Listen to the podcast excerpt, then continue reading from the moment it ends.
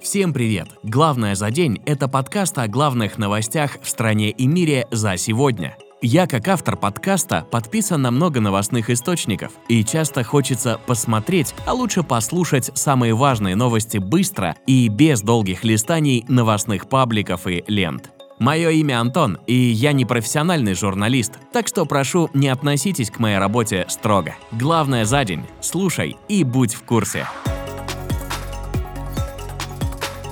Российские ритейлеры начали выставлять на своих платформах товары, завезенные в страну с помощью параллельного импорта. Цены на некоторые гаджеты выше заграничных на 50%, при заявленных ранее 20-30%. Так, новенький iPhone 13 Pro Max, ввезенный по параллельному импорту, будет стоить около 180 тысяч рублей. Для тех, кто не знает, параллельный импорт – это ввоз товаров с логотипом производителя в страну, куда производитель этот товар завозить для продажи запретил. По сути, это торговля серыми телефонами без гарантии от производителя. К чему это приведет, узнаем позже.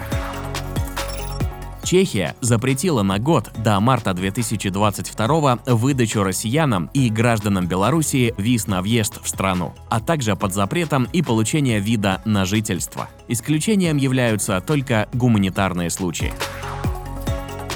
На 48-м году жизни скончался солист группы «Ласковый май» Юрий Шатунов. Причиной трагедии стал обширный инфаркт. Певец скончался по пути в больницу в машине скорой помощи.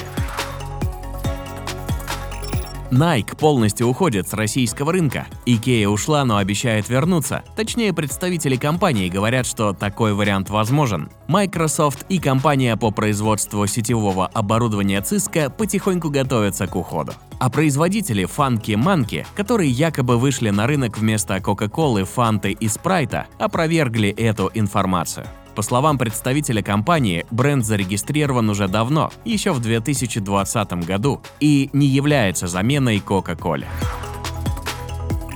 Криптобиржа Binance анонсировала долгосрочное сотрудничество с Криштиану Роналдо. Футболист сказал, что готовится NFT-проект, который выведет футбол на новый уровень. Похоже, теперь и Криштиану будет торговать виртуальными кроссовками. В связи с сокращениями поставок газа в Европу, глава ЕС по внешней политике Жозеп Борель предупреждает о трудной зиме. С начала событий в Украине поставки газа в Европу сократились почти в три раза и, по сообщениям СМИ, вернулись к уровню 1970-х годов.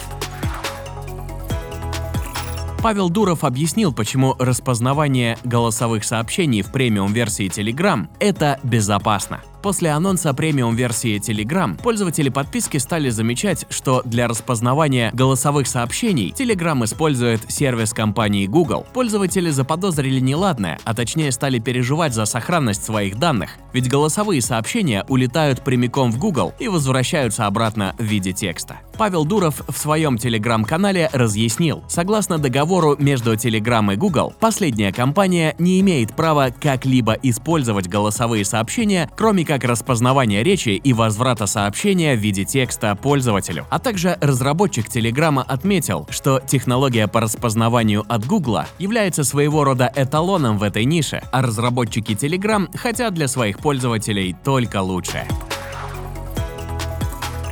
Вспышка оспы обезьян объявлена пандемией. Об этом сообщается на сайте Всемирной организации здравоохранения. В организации признали вспышку оспы обезьян чрезвычайной ситуацией глобального значения. На данный момент случаи заражения выявлены в 58 странах, а общее число зараженных превысило 3417 человек, и темпы увеличиваются каждую неделю. Гендиректор компании отметил, что по сравнению с предыдущими вспышками, нынешняя версия вируса оспы ведет себя необычно критично, поэтому вирусологам стоит обратить на это особое внимание. Это все главные новости на сегодня, по мнению нашей редакции, то есть меня. Все новости взяты из открытых источников. Спасибо вам за внимание. Будьте в курсе. Пока.